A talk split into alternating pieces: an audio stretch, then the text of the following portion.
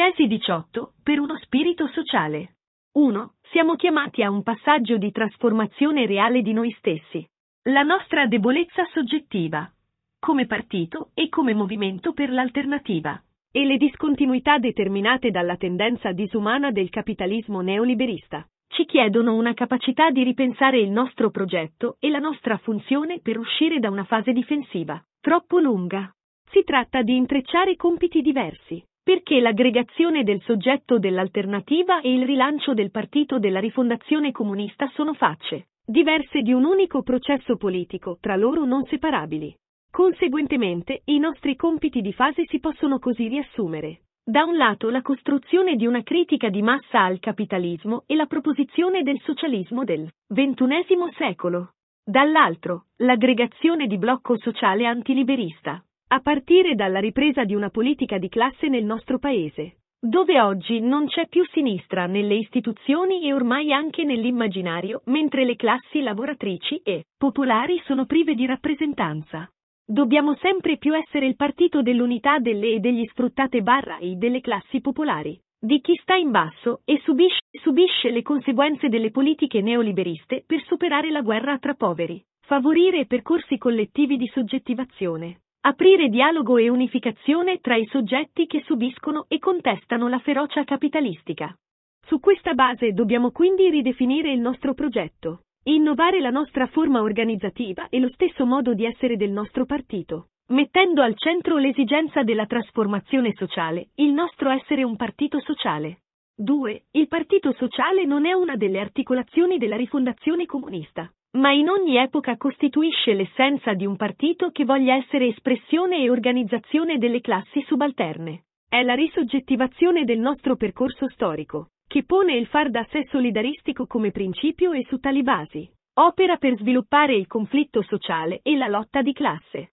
La sfida sta nell'essere capaci di articolare le pratiche sociali e di mutualità solidaristica in risposta ai bisogni effettivi, accompagnando tali pratiche con la lotta e la concreta resistenza popolare.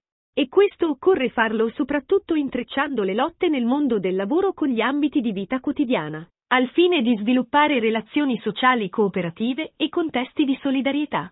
Questo lavoro deve essere sviluppato a vari livelli.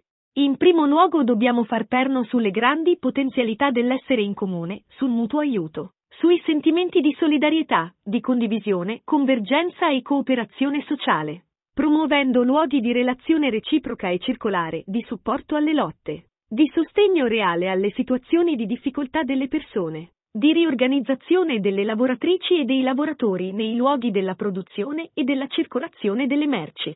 In sostanza, costruendo embrioni di contropotere. In questo quadro dobbiamo costruire una confederazione politica dell'iniziativa sociale di prossimità che aiuti a rompere, nell'immediato, la frammentazione e l'isolamento che contraddistinguono il mondo contemporaneo e che comincia a far argine vero, nella società, società contro l'individualismo e la solitudine. La solidarietà non è solo una idea forza delle pratiche mutualistiche e dell'auto-organizzazione, ma è l'arma fondamentale contro la disumanità. Essere solidali, quindi, tra uguali e diversi, in alternativa alla guerra tra poveri e al razzismo e al darwinismo sociale, in armonia con la nostra terra e nel rispetto della natura. In secondo luogo, si tratta di contribuire a costruire dal basso una vera e propria confederalità sociale, in cui i momenti di solidarietà e le pratiche vertenziali sui diversi aspetti della condizione popolare possano, entrare in relazione e rafforzarsi a vicenda. In altre tesi abbiamo sviluppato gli obiettivi del nostro lavoro politico sul terreno sindacale e più in generale, su quello della ricomposizione di classe. Dobbiamo fare questo con un obiettivo politico generale di ricomposizione dal basso della società e delle pratiche popolari, solidali e conflittuali. La costruzione di una confederalità sociale non implica solo l'individuazione di obiettivi comuni, si tratta di costruire un orizzonte di cambiamento che, superando il senso di impotenza individuale, costruisca un nuovo noi, nuove forme di aggregazione che permettano l'identificazione dei proletari tra loro. È il tema della costruzione di una nuova coscienza di classe, che sia in grado di declinare nei termini odierni un senso di appartenenza popolare che diventi orgoglio e prassi, di solidarietà e conflitto. La confederalità sociale non è solo la sommatoria di obiettivi rivendicativi economici, ma piuttosto la scoperta della forza che può dare la messa in comune delle pratiche e il superamento della guerra tra i poveri. In questo quadro è decisivo il terreno della proposta programmatica che deve essere identificante. Ma parimenti decisiva è la costruzione di un immaginario e di un linguaggio che esca dalla replica del linguaggio manip- manipolatorio dei media e permetta il dialogo e il riconoscimento reciproco tra i diversi settori popolari. La pratica della cooperazione, contrapposta alla pratica della concorrenza e della sopraffazione, è un punto decisivo della costruzione di questo immaginario e di questa nuova antropologia comunista. La costruzione di un blocco sociale dell'alternativa è fatto di pratiche solidali, di lotte, di acquisizione di saperi sociali. Fondamentale a questo riguardo è la valorizzazione e la messa in rete in rapporto con i movimenti sociali e le pratiche di auto-organizzazione di quel tessuto di intellettualità diffusa, sottoposta essa stessa ad un generale processo di sfruttamento, che caratterizza il nostro Paese. Oggi in Italia la crescita culturale delle giovani generazioni viene snobbata e disprezzata. Al contrario, noi dobbiamo far leva su questa eccedenza di saperi sociali, per valorizzarli nella costruzione di un percorso di trasformazione sociale in cui gli strati popolari possano organizzarsi, lottare, emanciparsi, il tema dell'organizzazione degli intellettuali, nella piena valorizzazione della loro autonomia in relazione con i movimenti di massa, è uno dei grandi compiti su cui dobbiamo lavorare come partito. La rottura dell'isolamento individuale, la costruzione di pratiche di solidarietà, mutualismo, di conflitti sociali, la tessitura di una confederalità tra queste diverse pratiche sociali, la costruzione di un linguaggio e di una visione del mondo che motivi l'utilità di questo percorso. È il nostro compito di fase. Un co- compito che va ben al di là delle nostre forze, ma che proprio nella chiarezza della sua individuazione può contribuire non poco all'aggregazione di forze nuove. Non siamo oggi un partito di massa. Vorremmo diventare un partito profondamente radicato nel tessuto sociale, capace di costruire tessitura sociale. Unità di classe, prospettive di cambiamento radicali e di massa nel contesto di un ripensamento delle forme della nostra strutturazione di base. Rilanciare con forza lo sforzo per il radicamento del partito sui luoghi di lavoro e per il rilancio del nostro intervento politico sul lavoro. Si tratta di potenziare un intervento politico, al di là delle diverse appartenenze sindacali in cui il partito svolga un ruolo di unificazione, anche su questo terreno. Il radicamento e l'intervento sociale sono inseparabili dal rilancio dell'inchiesta operaia della conoscenza del complesso delle condizioni di vita e di lavoro degli strati popolari, intesa come pratica quotidiana, come modo di essere del partito. A tal fine è decisiva la formazione di un nuovo di tipo di militante comunista, capace di agire nel concreto dei movimenti sociali, culturali e politici, al fine di unificare i soggetti dell'alternativa, smascherando parimenti l'ideologia dominante e la sua funzione divisiva. Un militante comunista che, a partire dalla propria situazione concreta, sia in grado di padroneggiare e proporre l'orizzonte complessivo della trasformazione sociale. Un partito sociale non può che essere un partito rosso-verde, un par- partito di attiviste e attivisti ambientaliste barra I che sia capace di prefigurare trasformazioni del modello di sviluppo, promuovere vertenze in difesa dell'ambiente e dei beni comuni con alternative concrete che sia punto di riferimento per il popolo inquinato e per una ricostruzione ecologica della società, che lotta per città vivibili e la tutela del paesaggio e degli ecosistemi. 3. Sviluppare questo nostro progetto di partito sociale significa anche uscire da ogni contrapposizione tra sociale e politico. È ovvio che l'agire politico e vertenziale richiede continuamente sbocchi normativi e istituzionali che devono far parte a pieno titolo della nostra azione. La stessa azione sul terreno politico-elettorale acquisterà forza se camminerà sulle gambe del radicamento sociale.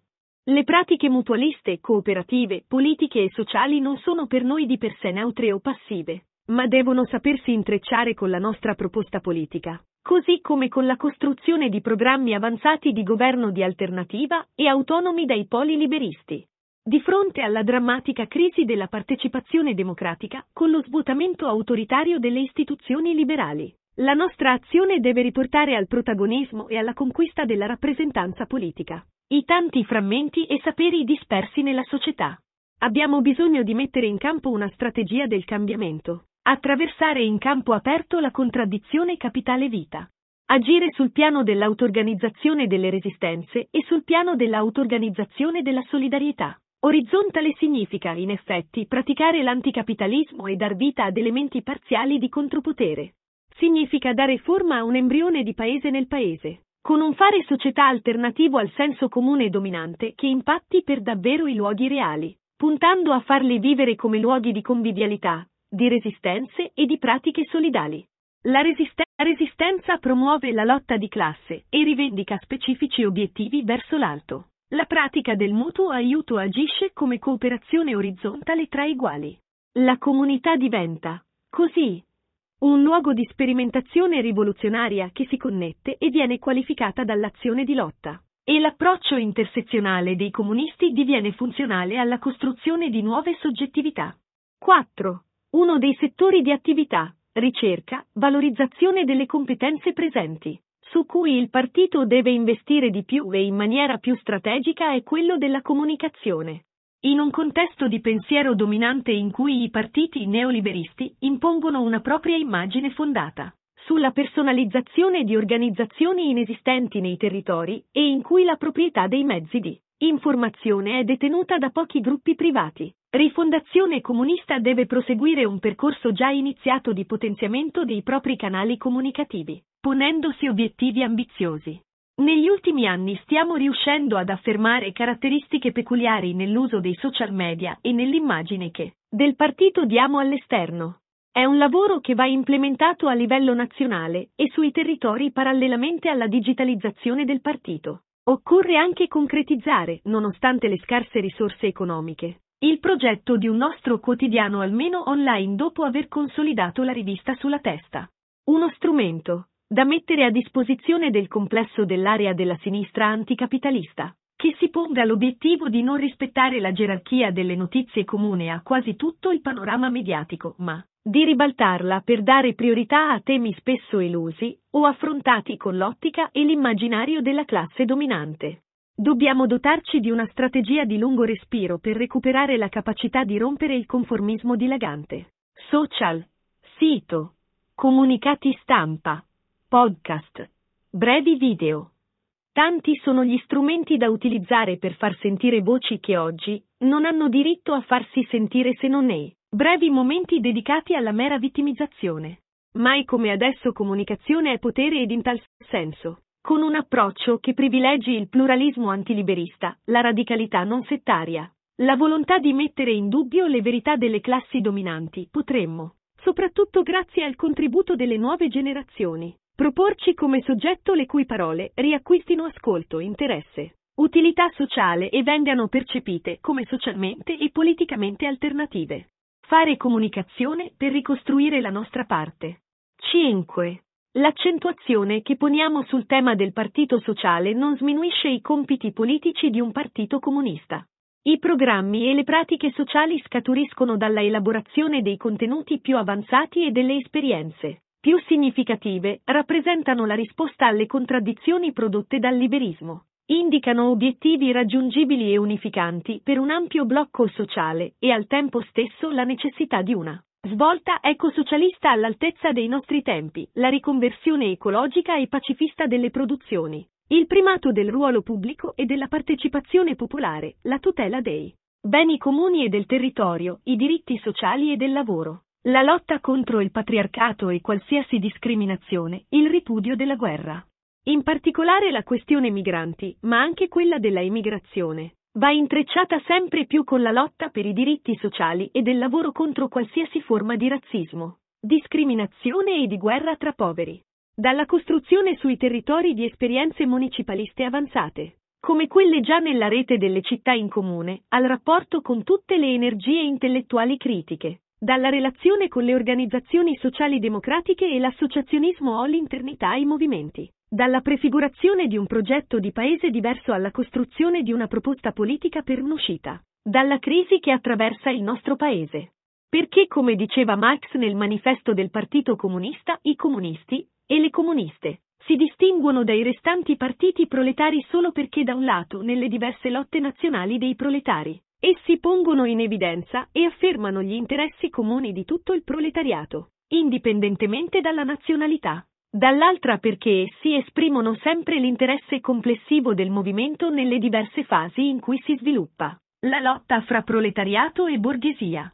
I comunisti e le comuniste sono pertanto nella pratica la parte più decisa e più avanzata dei partiti operai di ogni paese e dal punto di vista teorico essi sono anticipatamente consapevoli delle condizioni, del corso e dei risultati complessivi del movimento proletario.